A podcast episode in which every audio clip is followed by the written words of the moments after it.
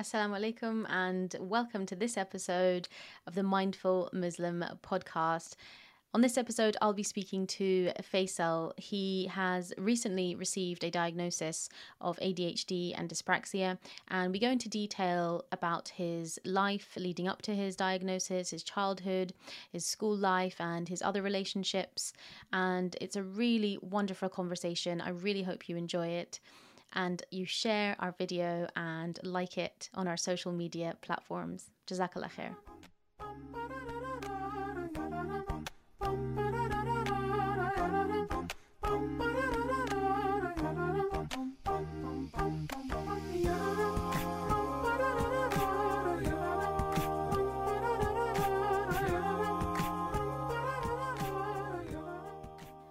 Assalamu alaikum, Faisal. Thank you so much for joining me today on the Mindful Muslim podcast. It's great to have you. Walaikum salam. Uh, thank you for having me, Sivan. Uh, lovely to meet you again. Um, and yeah, I guess I will just go straight into um, our conversation and firstly ask you about your recent diagnosis that you had um, in terms of ADHD, what that was like for you, um, and also if you could give us a little bit of a breakdown, some general information about ADHD would be amazing, I'm sure, for um, a lot of our listeners and viewers as well. So um, basically, um, ADHD is uh, attention deficit hyperactivity disorder, and it's uh, a part of the uh, neurodiversity or neurodivergent family tree. So that involves autism, um, dyspraxia, dyslexia, dyscalculia, um, and also Tourette's as well. And there's quite a few others as well. Um, so what this actually is, it's um, if you look into it, it's um, basically people with ADHD. Our brain size is is actually uh, different compared to basically you could say ninety five percent of humanity, um, and it, it's basically a, a pattern of behavior which um, is present in multiple settings. So that's like, for example, at, at home or at school, um, or like, for example, at work. Um, so it's it's present. It's like consistent, but it sort of like manifests itself differently. Um, and when it's sort of undiagnosed, especially, it can result in like a lack of performance in them areas. Um, and um, so basically if you to kind of look into it in a typical narrative so especially in children it's a um often a, a state of activity or excitement. So it's a abundance of attention. People think it's a lack of attention but so let's say our brains are whizzing in so many directions at the same time and it's basically hard to control it. Um, so there's there's uh, essentially three types of it. So there's uh, predominantly inattentive uh, and then there's hyperactive as well, and then this combination of both of them is basically what I've got. So um, there, there's not essentially one cause of ADHD. It's considered to sort of be um, a, a, a result of um, the complex uh, factors such as your genes and also the environment around you as well. Um, and also it, it carries on from childhood into adulthood. So with, within the diagnosis, they they judge you. Uh, the psychiatrist judges you against um, what's it called? Uh, against these criteria, um, and they have to be um, from th- there with you from childhood to adulthood. So um, essentially, like if you look into in in the UK, um, so there was a study done where there was uh, ten thousand children um, between the age of 5 and 15 years where they found a, a, a percentage of like uh, 4% of boys and basically 1% of girls who had ADHD in the UK. Um, so essentially, it's like they, they the psychiatrist will judge you whether you're a hyperactive person. Uh, that's a person who's whizzing around all the time. So you might see a noisy child or a, a child that's completely not listening to you and they're always whizzing and they can't sit down and stay still. Or inattentive is basically like you could say where they're in fear in, in, in fairyland or daydreaming or like sort of just totally unaware of everything going on around them. Um, and then the combination of them is is basically you ha- you, you could have both of them. So i'm either hyperactive at one point or i'm sort of like in fairyland the next and that really sort of depends on how I um, am within my environment and uh, circumstances. Um, and also basically, um, so w- w- when they've done this sort of uh, examination on people's brains uh, with ADHD, they done a study in 2017 of 72 young adults, and w- within the brain of um, people with ADHD, they have more grey matter in their brain, and um, so like the widespread areas of the brains uh, of the people were also smaller in shape. So that included the frontal lobe, and uh, which is involved in the actions such as impulse control and concentration. And um, people with ADHD also have low levels of dopamine transporters and depression and anxiety, suicidality, divorce issues.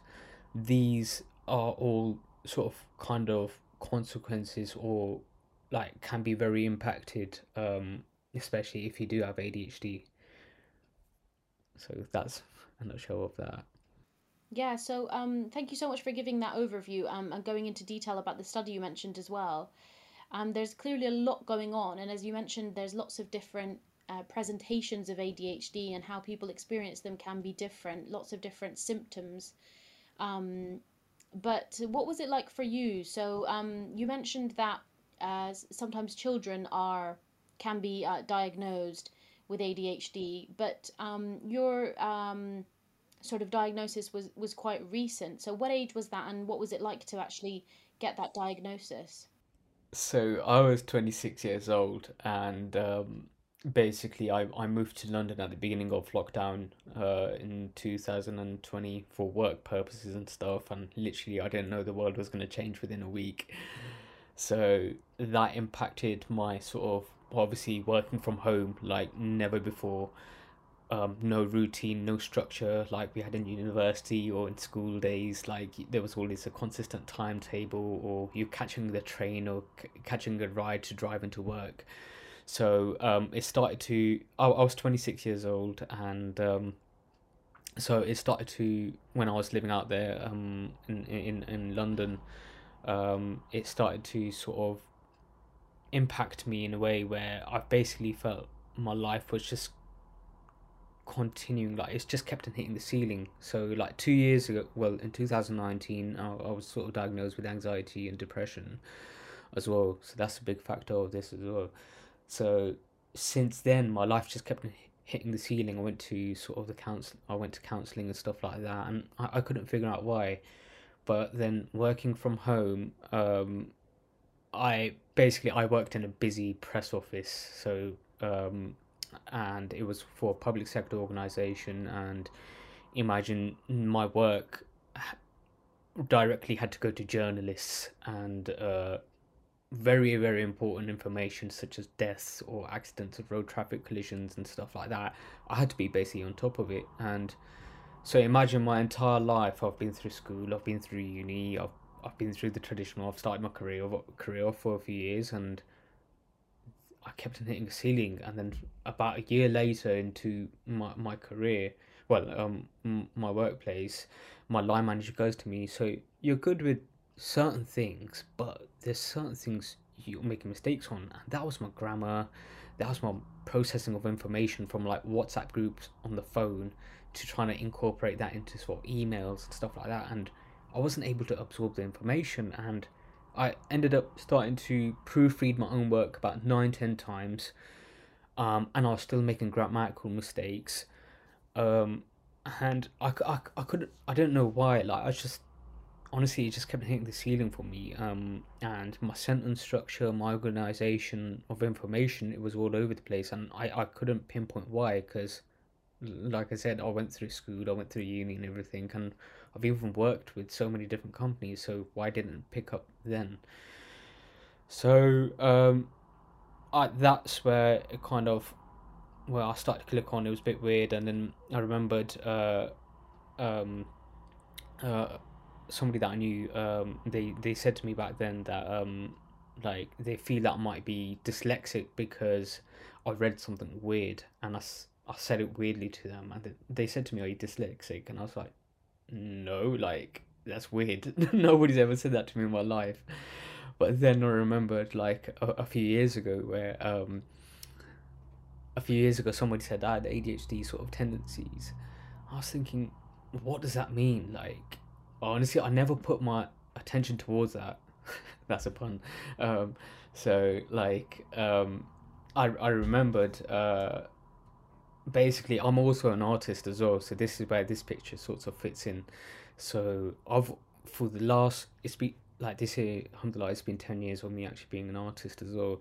So um, from a young age, I was always whizzing. I was always participating in activities and even like my art projects. Like for over the last few years, I've bouncing around so many projects. Like honestly, never before. At one point, I even got to the point where I was working 120 hours a week, and that was juggling like three, four jobs, my creative stuff on the side, and I couldn't stop.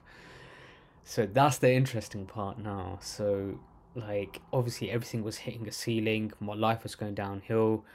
I fell out the things I loved so uh, fell out of love with the things that I used to do.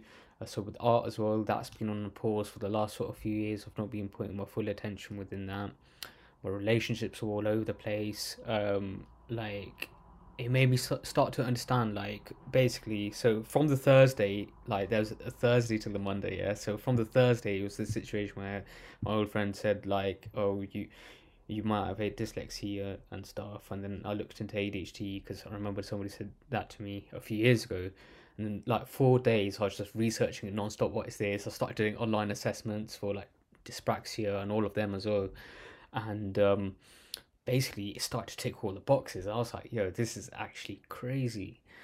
Um, and so I, I literally, so against all the symptoms and stuff like that, I, I, I literally I got a notepad and I, I started to literally write down um all, all my um all my sort of life experiences with uh with um with the symptoms. So how did i sort of like emotionally respond and stuff like that in line with the symptoms? And i've done that for all sort of like dyslexia and stuff like that so so I brought it up with the workplace as well because uh, in the end of the day, I'm I'm feeling really rubbish about myself because like I'm making all these mistakes and stuff, but why why can't I improve? Like I keep on hitting this ceiling, and then that's where I contacted learning support, and that's where it got picked up. And then I went to my doctors um, because I told my doctor a few years ago about the sort of depression and anxiety stuff, and I said, look, I have a like a really big feeling that I have this, these conditions um, as well.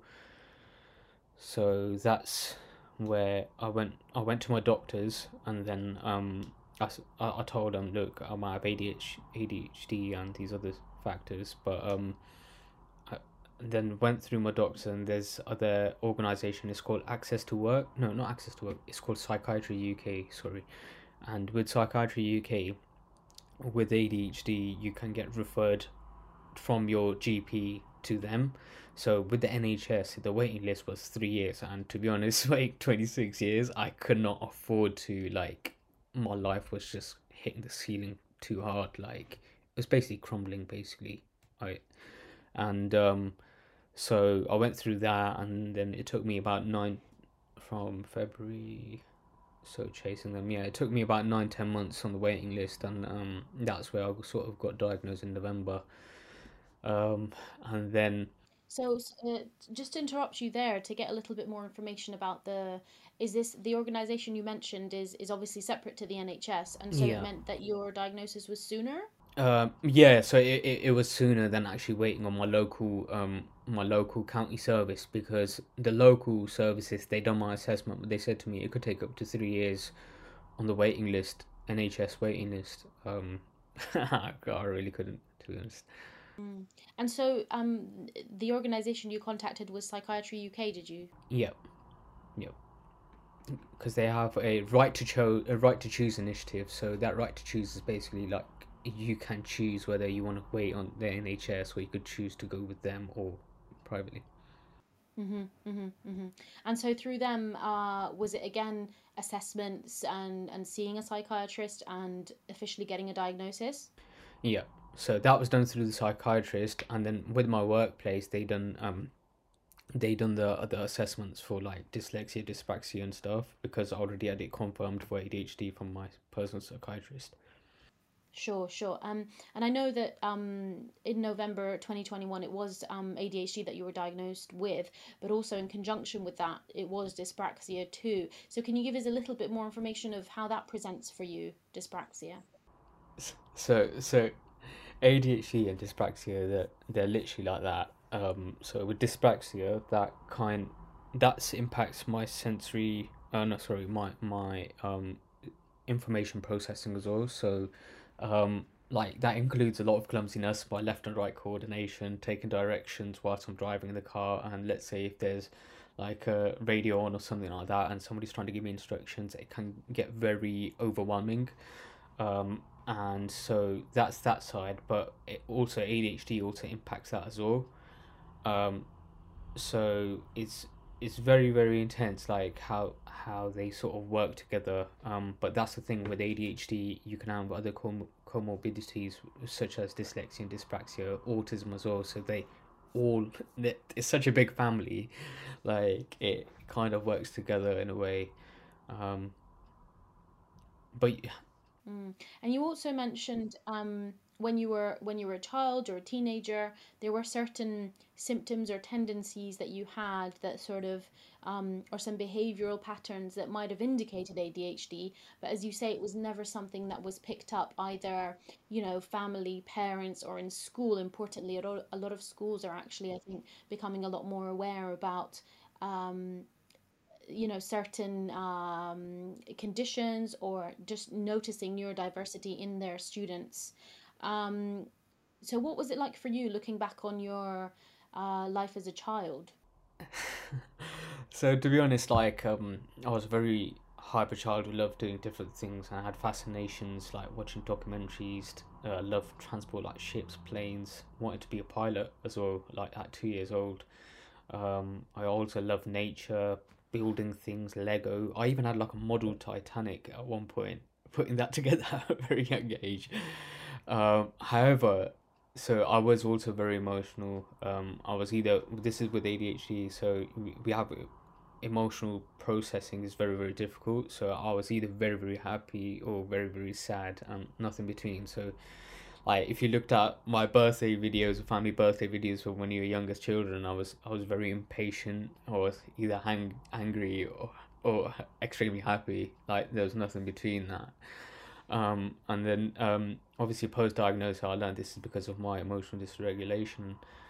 Um, and I couldn't detect it as I just thought it was just being me, like an emotional kid or being highly functional. And um, but then I I did struggle in school, but then again, I thought that was me. Um, and so let, let's say in English you have uh, you have reading, writing tests, and then you have um, your creative stuff, and then there's comprehension stuff, and consecutively amongst all all, all, all the um, all the exams, whether it's maths or English or science, or whatever it was, it was the comprehension which I struggled with, and I didn't know that I was struggling with that until obviously last year. So no, I wasn't given that any 25% extra time or like doing I wasn't given any of that because the te- teachers wouldn't pick it up because I was a teacher's pet or so nerdy I didn't fit the typical hyperactive naughty ADHD boy so they couldn't pick that up um, and then there was the constant um, restlessness as well so that affects how um, when I was sitting down all this trying to sort of bounce my legs squirm around. I couldn't sit down on the floor, so um, uh, even on the sofa at home, I, I've always been bouncing my leg, getting like just told off by family, like stop it, but I can't control it. Um, so it's it's like the fidgeting and all this feeling on edge. I was already very actively engaged to like stimulus, um, and then I also struggled with like friendships and groups as well. Um, I was clumsy and forgetful, but again, I just thought it was me. Um, another big factor, so this is the Islamic, how it affects my Islamic upbringing as well. So in mosque, obviously, it, it, with ADHD, it basically impacts your reading. So when when I'm reading, like let's say five pages on the Quran, or even if it's a book, like uh, five uh, was it lines, I, I would forget what I've actually read, like five sec a millisecond after reading it. That's what ADHD is. Like my brain's moving so fast that it's got the, like they say it's it's like a Ferrari but with the brakes of a Micra. like that that's how our brains are.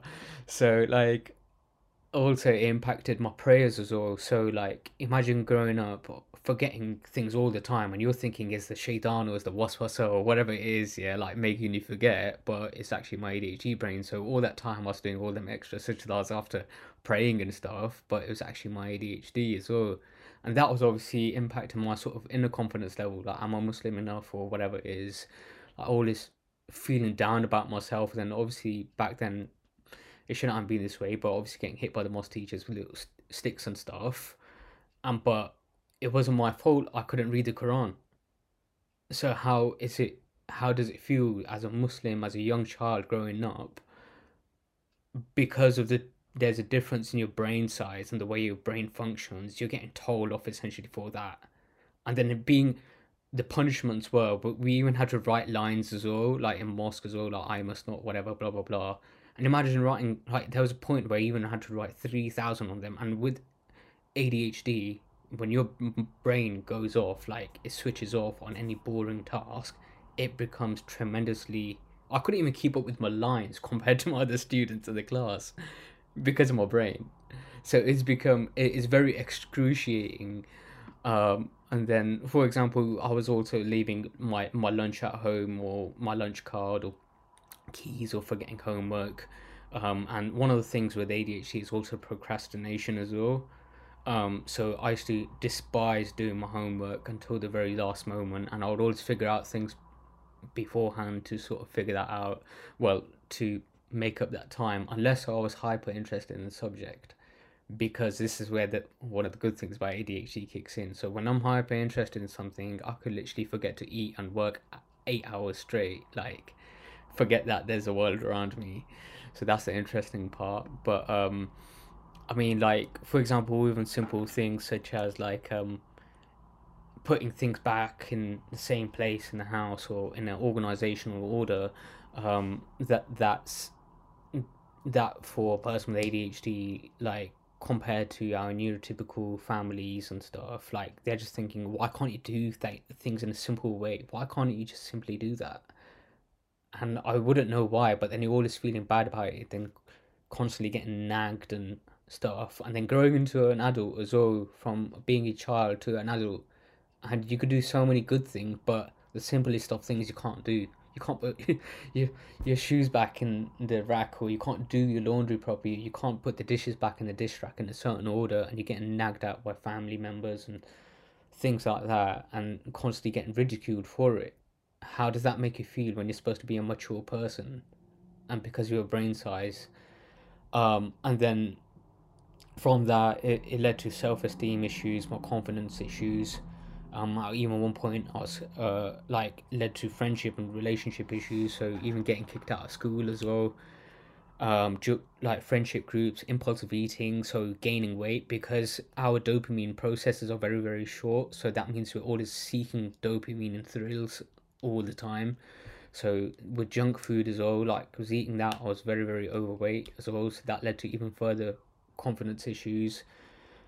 Um, so yeah, it's it, it was very like yeah a bit yeah massive roller roller coaster. Really, really difficult. I think unless you've you've been through those so many challenges that you've spoken about there, you can't really appreciate the difficulties that you've gone through. And I'm sure other people that are out there listening or seeing us now um, may you know think about themselves and certain presentations that they have or certain challenges that they have. Um, so i really really appreciate that you're being so candid and honest about your experience right now. Um, so we've spoken um, about your childhood and school life and um, what led on to you know knock on effects in terms of your mental health um, and difficulties with with uh, relationships with with the people around you even family um, and, and and friends um, but I wonder then, moving back to your diagnosis that you had recently, what did that actually mean for you personally? How did that um, change the way you felt about yourself? I think that the diagnosis in itself, it, it kind of just like it, it ticks the box. It, it ticks the ticked ticked the box for me. Um, like it kind of showed me that I could point to something now. Like it's it's because of that. I'm not, I'm not actually loopy in the head. I'm not crazy. Like my whole life, I've actually thought I've been crazy in the head because of the way relationships or family, the way society, the workplace, th- this whole system has responded to me, and I've internalized it all, thinking I'm the crazy one.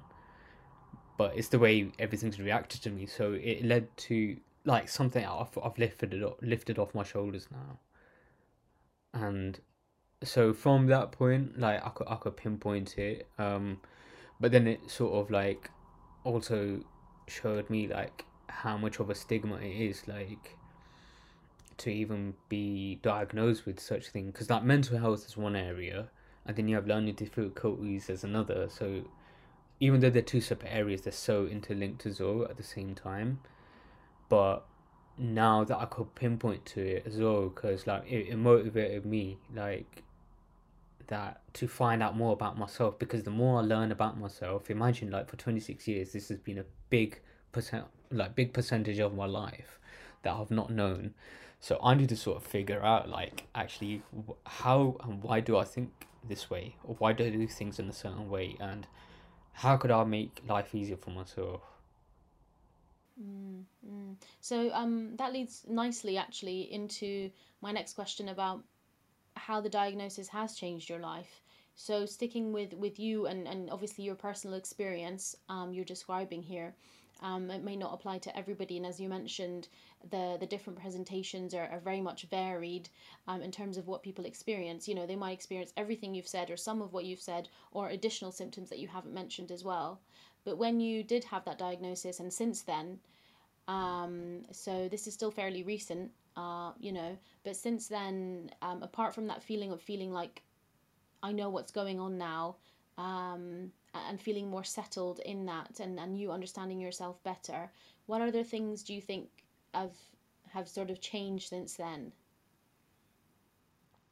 So like I've to be honest um I've had like two rounds of like I had counseling like a few years ago but then I've had counseling now and I've also had co- coaching or like a bit of ADHD coaching and neurodiversity coaching and stuff like that and um Sorry, I forgot the well, the question. No problem. That's also a part of ADHD no, as well. No, silly. Um, so all crazy. about my question was very long winded. Um, when you uh, were diagnosed, since then, certain things or, or that you would have done um, in your life um, may have may have changed. So apart from you feeling like a weight has been lifted, what other things have you done to sort of um, th- th- anything else in your life that's changed because of the diagnosis? Oh, so the way I I've started to think as well, and like because with one of the things is with um with ADHD and stuff is we get a lot of intrusive thoughts,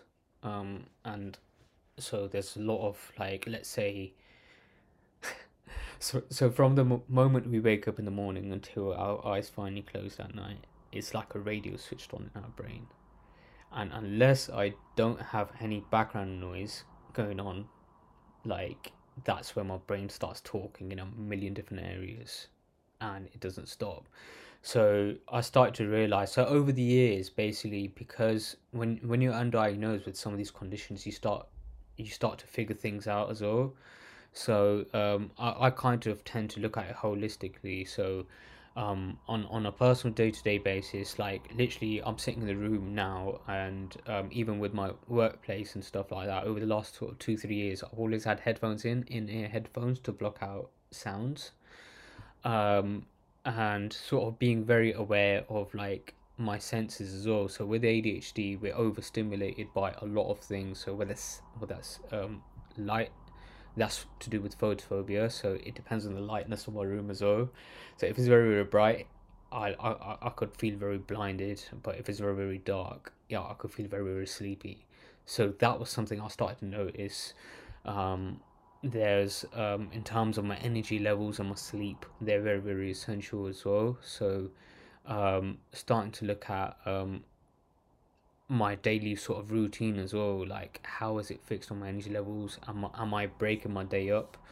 Um, because because one of the things was I used to be uh, I used to overwork and used to forget to eat. So we, there's a lot of lack of uh, nutrition as well with people with ADHD in, in the modern society.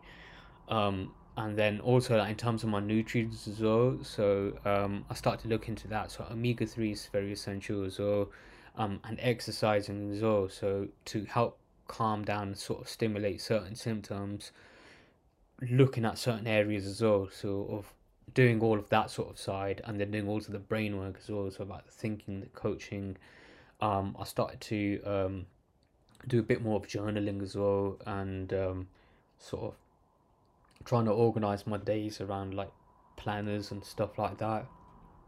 Yeah, trying to become like more routine. It sounds very robotic, but I mean it's essential that people with ADHD and other neurodiverse conditions have some sort of routine.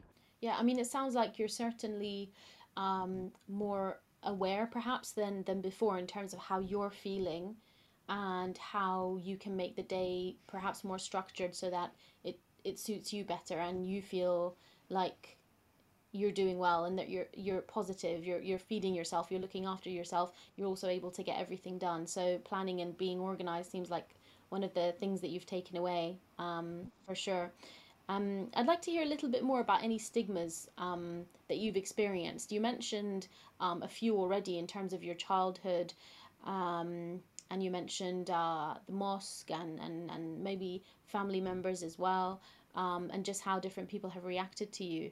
Um, any others that you wanted to sort of pick up or mention um, before we before we move on? Uh, so, I mean, so certain things like um hearing that you're always lazy or that you can't fit up to being sort of perfect human being um you can't because you can't do certain tasks and stuff so that's the sort of degrading part but then people like there's certain things where um especially from a religious and cultural angle so people if if if a child was hyperactive and had hyperactive form of ADHD they might they might think oh this guy's got this guy or girl's got jinn in them or got we got some black magic or something done on us. Or uh, you might hear that oh well everybody's oh, I've heard from people saying oh everybody's got ADHD like and or or ADHD is caused by sugar or or like um there was always for me it was like I was I was falling behind in life. Like that's a, it's a, it's a constant thing even now. Like I'm always feeling that I'm constantly falling behind like in life because of people and stuff. Um and and then also like because obviously it impacts your career opportunities, impacts your growing up, um, impacts relationships, and because genetic is also genetic as well, so it passes on through genes. So, like, it's kind of um, trying to accept it, but then also trying to move on and sort of challenge the narratives because, like, with mental health and stuff like that as well, um, it it it can get very very severe when it's undiagnosed as well, and it's it is pretty unfair um, the way society responds to people with them conditions as well. Yes. So um, you mentioned before about um, neurodiversity, and it sounds to me like it's super super important that we speak more about this subject, and um, so that it can really penetrate society as much as possible, so that everyone is more aware that um, neurodiversity exists in every single community, you know, every single uh, age group as well.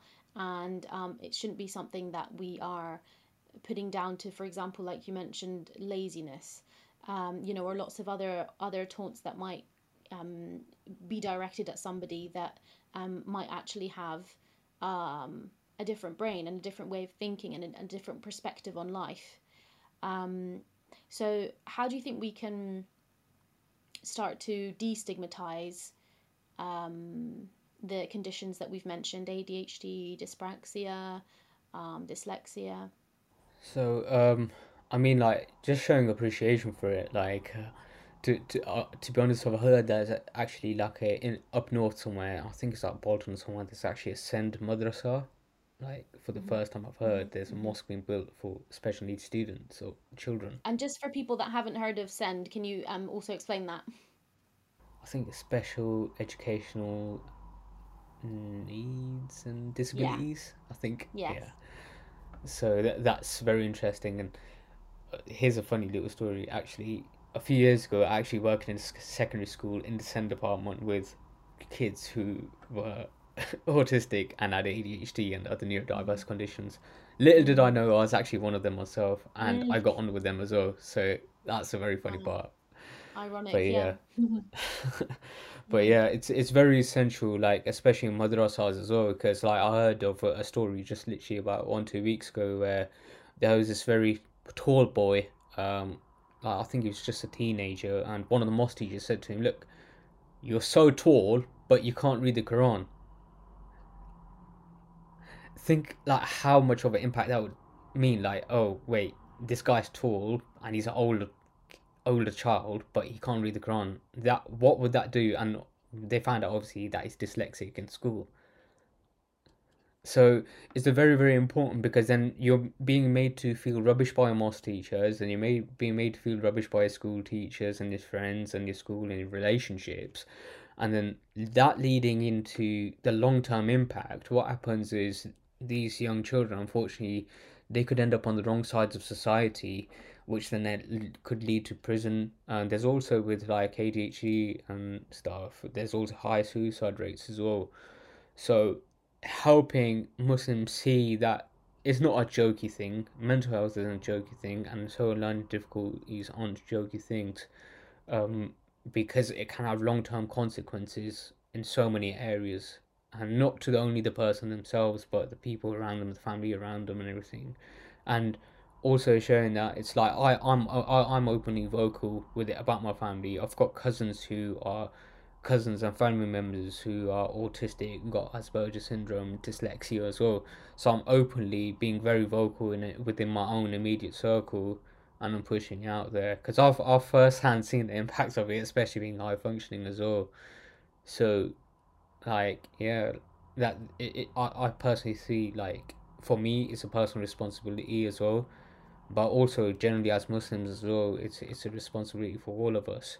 Because Islam isn't only meant for the neurotypical Muslim who ticks all the boxes, who has all the sort of A to B uh char- well lifestyle of uh live well going through school, education, earning living, having children, whatever.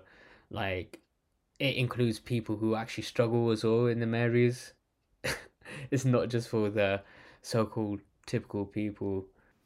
Absolutely, absolutely. And um, you know, we we often hear this um, quote about those that that are struggling, especially when it comes to deen or, or reading the Quran, for example. There's so much more reward for those individuals anyway, um, who are struggling. So absolutely, you know, um, Islam not only sort of encompasses uh, people that um, you know ha- have a neurodiversity or or are of that circle, but it's more Islam actually embraces those people completely. So um, I think it's again one of those many things that as a community that we can work on. Um, and as you say, it starts with one person sharing it with their own immediate circle, and then there can be sort of a ripple effect where people are discussing this and ultimately that you know if if we as individuals take it upon ourselves to look at other people with a certain level of respect and give them dignity and you know not put them down or, or make flyaway comments that seem like we might be wanting the best for a, child or you know for a friend um, but actually those flyaway comments can be very very damaging to to to a person. So um, it's definitely about being more self-aware i think and knowing what we're saying when we're saying it and how we're saying it. Um, yeah so lots of takeaways for me there that's for sure. Um, I'd love to move on and, and speak to you a little bit more about um, some of the other self care practices. So, you've actually already spoken about this, but any sort of must do self care practices that um, you would, or you do yourself, or you would uh, recommend um, for our viewers or listeners who might be experiencing some of the uh, symptoms that you've mentioned? So, um, some of the things is like, for example, what we um, consume in terms of food. So, I also know I have a weakness for eating cakes and sweet stuff. Uh, but I mean, when there's excess like artificial sugar consumption, um, that leads to sort of brain fog and your energy levels spiking and depleting very very quick. So I knew that obviously after my diagnosis and prior to my diagnosis and stuff that my diet was being really really affected by that. Um, and then also looking at um, staying fit as well and exercising. So um, high cardiovascular activity. So I, I've started off skipping as well. Um, skipping, I was doing jogging and things like that. But obviously, you've got look at what sort of fits you as well. Um, to sort of expand your your energy out because with ADHD, our body's always seeking for stimulation a lot of the time. So um, I've started that, but I also do freestyle wrestling as well, and um, that's basically like it's, it's Sunnah wrestling, um, and that's really helped me over sort of especially the last, last sort of five months. Um, it's it's been a real confidence boost, um, especially being surrounded by like other Muslims and all other um, what's it called other people who are learning and growing as well. So that that's really been a confidence booster as well, and also like challenging me men- mentally. Um, so that's very actually interesting. so there was actually, uh, I think there's some studies done um, on on children who have neurodiverse conditions like autism and stuff like that, ADHD as well. And what people they, they start to do when they notice it in youngsters, they actually send them to martial arts classes because with, with with like dyspraxia and ADHD and stuff that like with dyspraxia that oh, I forgot to mention earlier so that affects my motor coordination skills. So if I was writing I could only write for more than like a few minutes and my hand starts to get painful. Um and and that same with even me being an artist like for years I've been writing and drawing but um it's actually causes pain when I'm actually writing. And I didn't know this my entire school period. I just thought it was me. But now I know and I have to look at adjustments. But I mean, with martial arts and stuff like that, that's actually sort of helped me start understanding my, my mind and how I coordinate with, my body because there was when growing up with dyspraxia and stuff, I was always having bike accidents as well, um, and not being able to notice left or right. Um, uh, no, noticing from left to right or getting directions, I, I would really, really struggle getting with ADHD. I struggled to get to the train station, but then uh, with timing, because there's a lot of timing issues, staying punctual and stuff like that with ADHD. But then with dyspraxia, a lot of it's the direction issues. So imagine m- moving to London and trying to use the train lines and train stations and stuff like. It's very, very confusing. Over, it's it makes things very, very difficult with people with neurodiversity but yeah, down to the normal level, it affects your your coordination skills. So martial arts and stuff like that that sort of sport it helps with coordination because I I then realized also throughout growing up I've also struggled with team sports and that's very common with people with ADHD and dyspraxia as well. Um, trying to keep up with everybody, especially when there's certain fast paced things going on. Um, but the martial arts because it's very very individual focused. Like the coaches as well. Like I've I've had to explain a few things like with my about my condition and stuff, and then they chunkify tasks up into small parts and stuff like that. So it's very very helpful as well.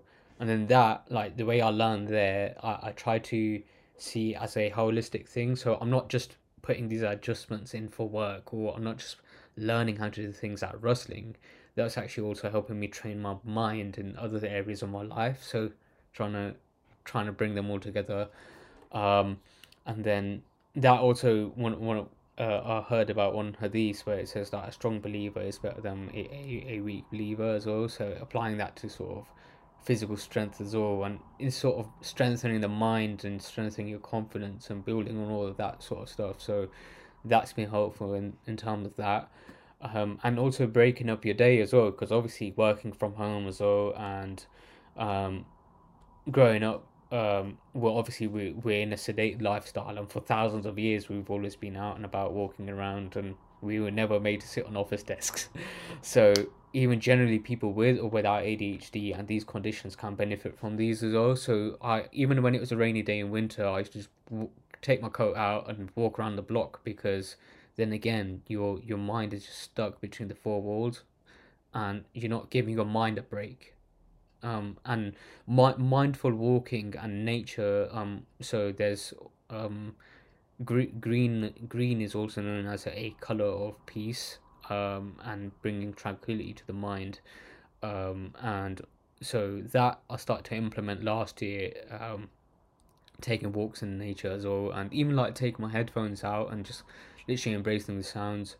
Um, and then um, it's very essential because I even heard about like this one disorder. It's called nature deficit disorder quite a few years ago, and that's actually because of our modern cities and stuff. They're built of grey. It's a lot of grey everywhere. Um, there's not anything of na- natural for us. So they're saying a lot of children nowadays, they're growing up without nature and that's really really impacting them whereas they're stuck inside on the phones and technology and it's very uh, impacting their sort of behavior and their mind their thinking.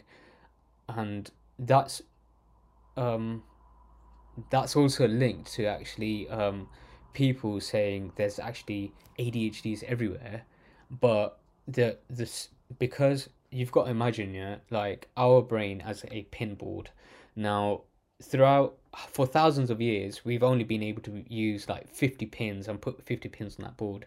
But nowadays because we're overstimulated with technology we're seeing over like i think a few years ago it was like 8000 logos a day or something uh, advertisements. And now because of rapid dopamine firing it's actually producing adhd like symptoms amongst a lot of people.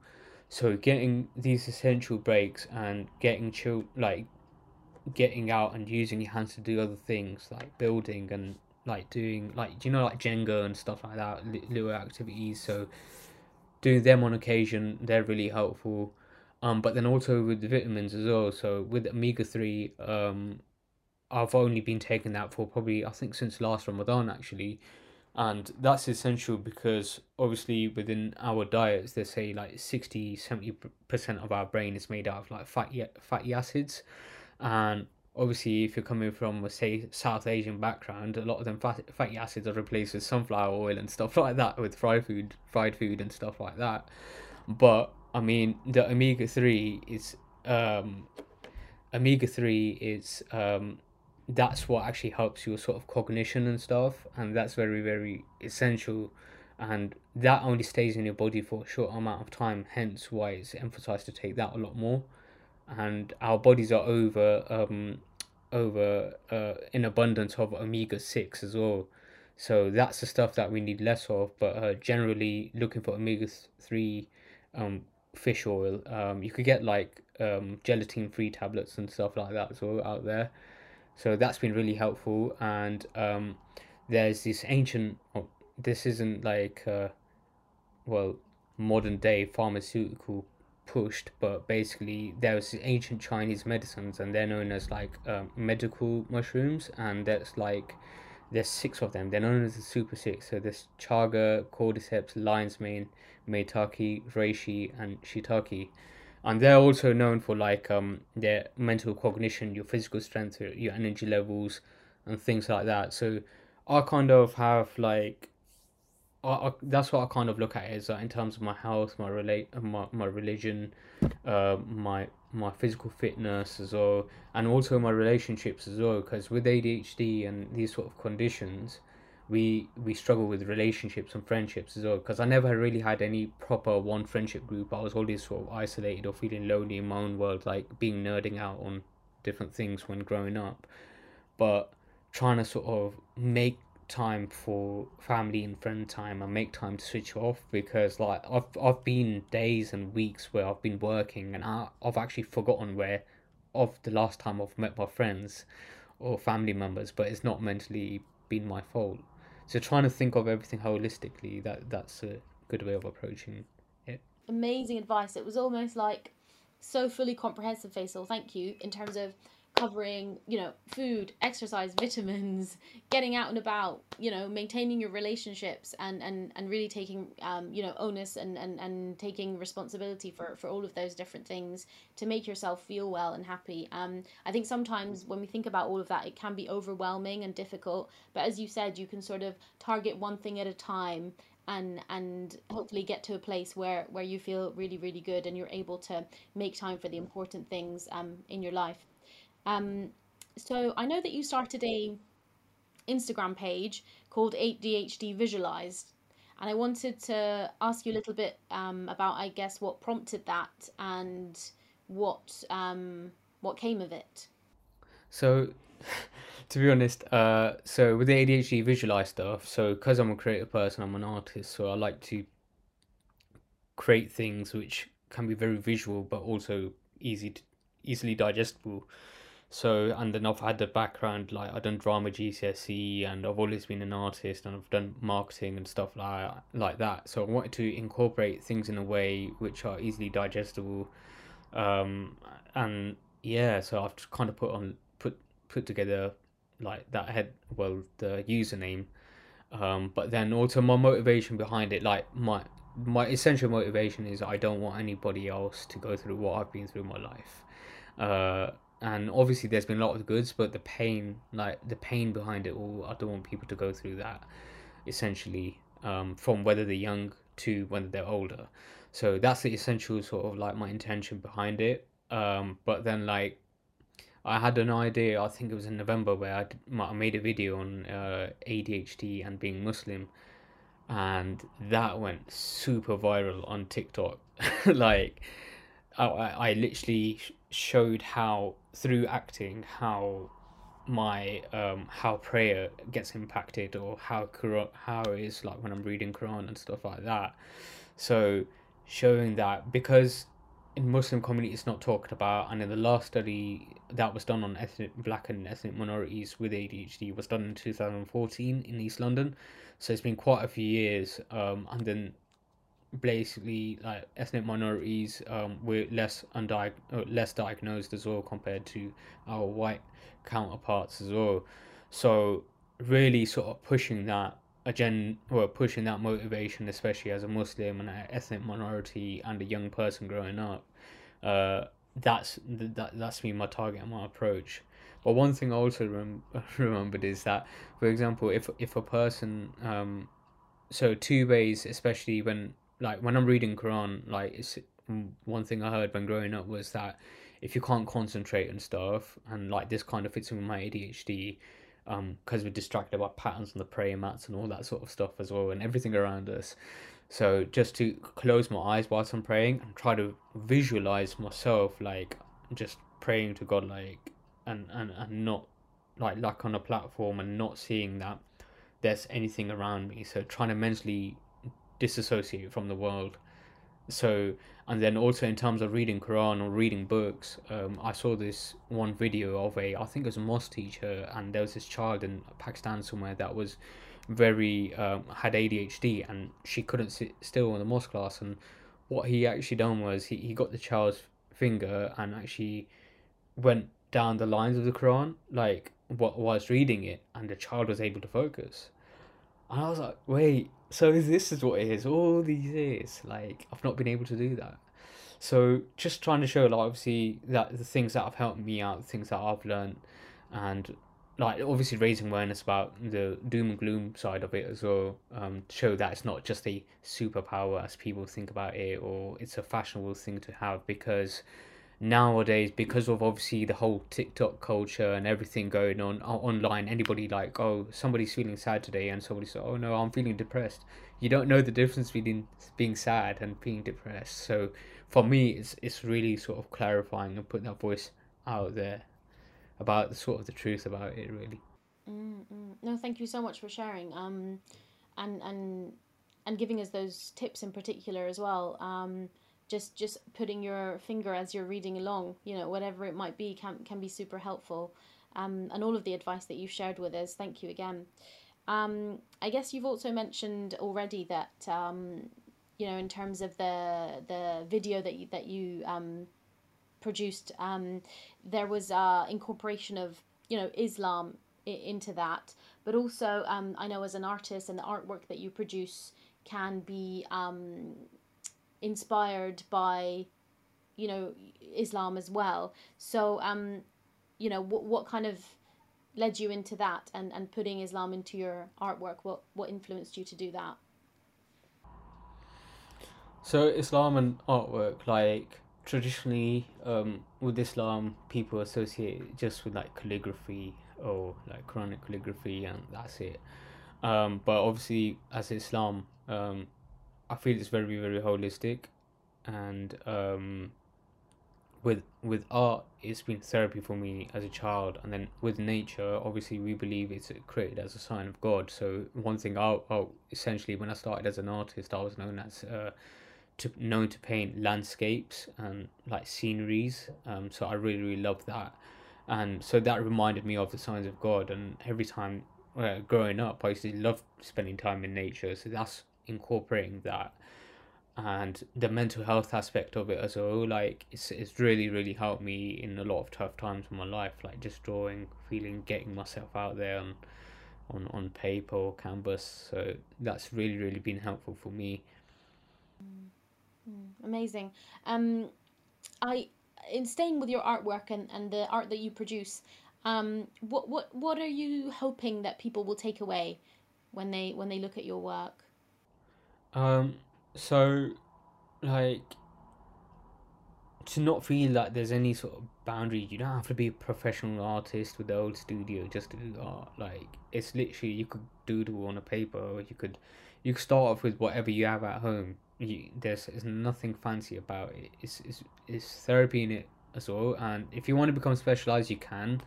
And there's so many different medias and mediums you could actually use. Like that's essentially what I've done. I've bounced around with so many, but only by trying. It's uh what you learn, what you're good at, and what what, what would be beneficial to you. Um, and I feel it's very um, they, they say a picture paints a thousand words or something along the lines of that but um, so that's essential how it is. Like you could paint or draw one thing, and people how people perceive it is another. So you don't really need to be critical about it. It's not like obviously I didn't even go through the traditional route of being an artist as well because I got a D in my A level and then I didn't even do it at uni. So it's like using that as a therapy you you you can it, it's very similar to like for example for me when i do salah like praying and stuff you disassociate from the world and with that's the same with canvas and paint, paints as well or how even you're drawing or doodling like you could just you you could just, I, I personally feel like spilling from my brain straight down my hand into the ink and onto the paper. So i try to visualize the process of it like doing as well. So that constant flow like you, you're constantly in the flow of life really. So that's what i kind of see it as.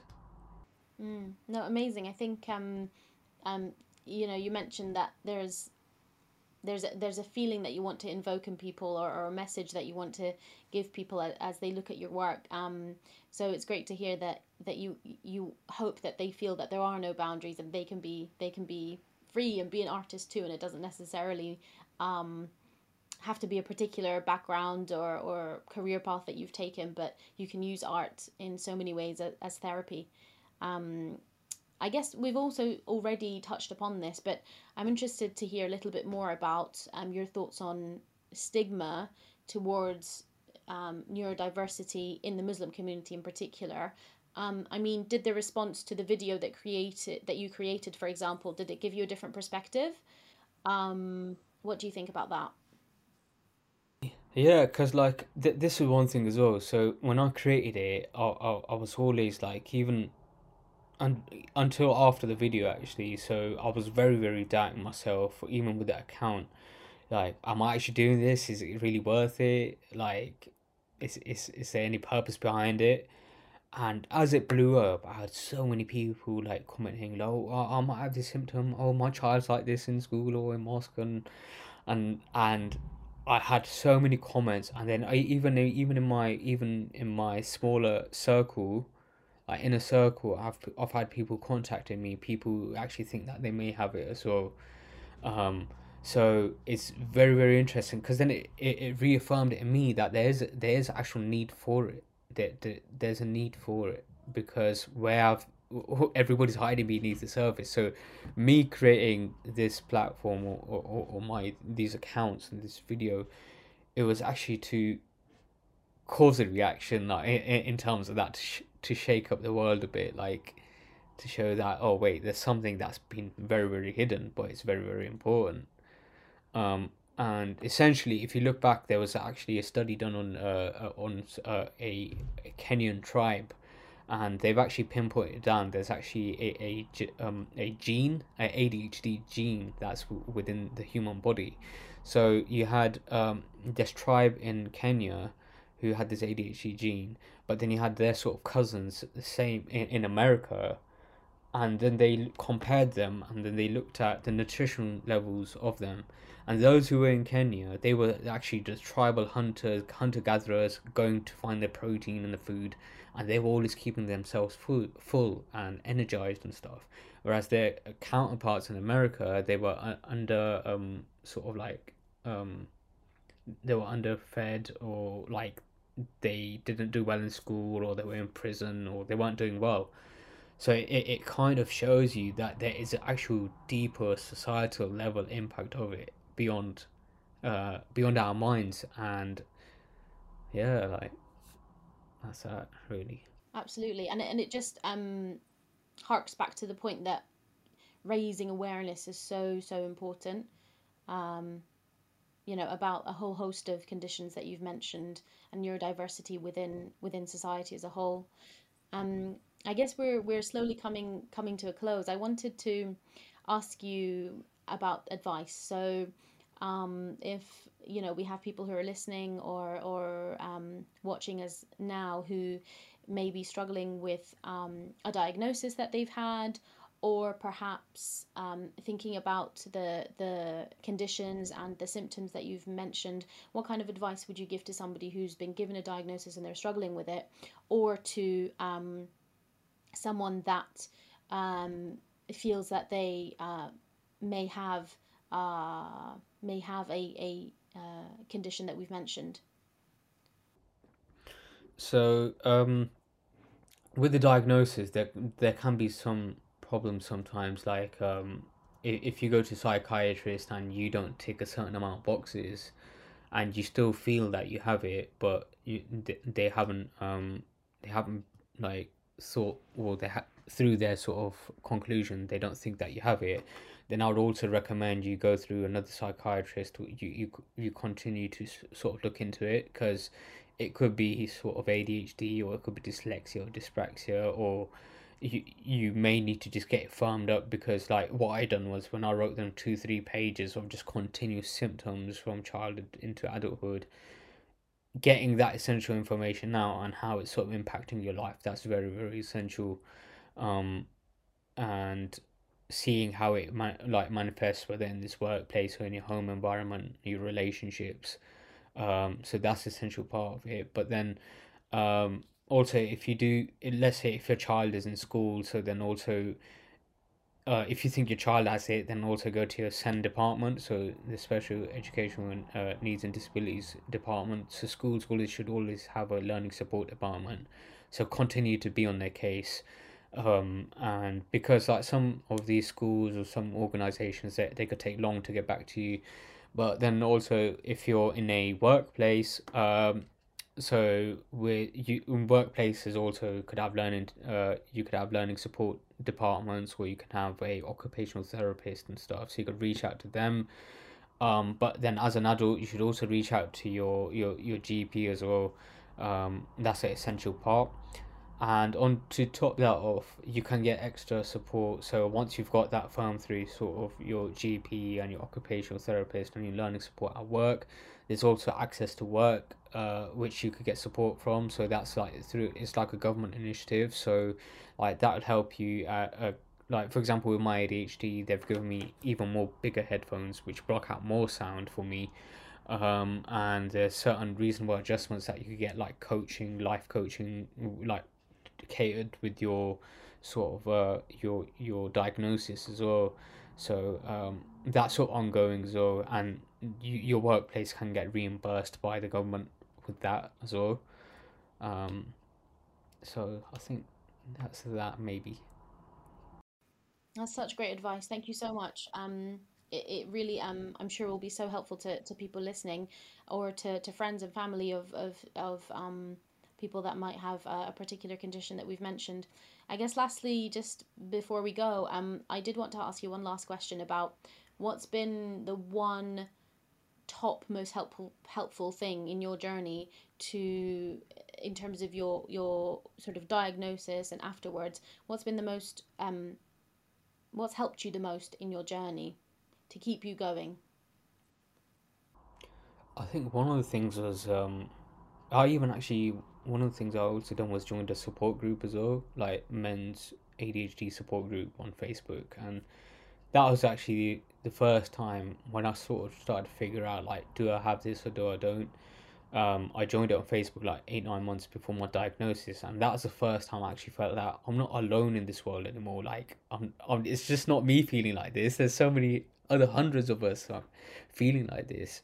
So that that's been really really helpful for me, and also um, one thing is like brain dumping. That's another thing. So like that's literally it's like a journal. You get a journal and like I literally date myself to go to a coffee shop or something like that, and literally just what all the overwhelming things and everything that's just going on in my mind. I just write it all out um, so bullet bullet journaling is is a way of actually making it a bit more sort of concise. Um, so that that's been really like they they're they're two essential things and sort of taking time out to even sort of like appreciate yourself because like things like boundaries like uh they're important um and noticing becoming more aware about yourself starting to learn about yourself is very essential so which which direction do you want to go in life? Like me i, I had to take ownership of it in the end of the day. Like i don't want to continue my life being this sort of undiagnosed person. For me it's like i need to get myself to a place which is better for myself in the future. So i'm not sure if that makes sense but yeah. It does. It absolutely does. Thank you so much for being so candid and honest and open about everything that you've shared. Um I certainly have learned so so much. And yeah just thank you again for for all the knowledge that you've shared with us um, all of your wisdom, and, and I hope that you go from strength to strength when it comes to um, your diagnosis and your life and everything that you are are, are juggling. Um, so thank you again, Jazakallah khair. Inshallah. Take care. Yes. Bye bye. Thank you, Sivan. Jazakallah khair. Take it. Sound. Well, thank you again so much for joining me on this episode of the Mindful Muslim podcast.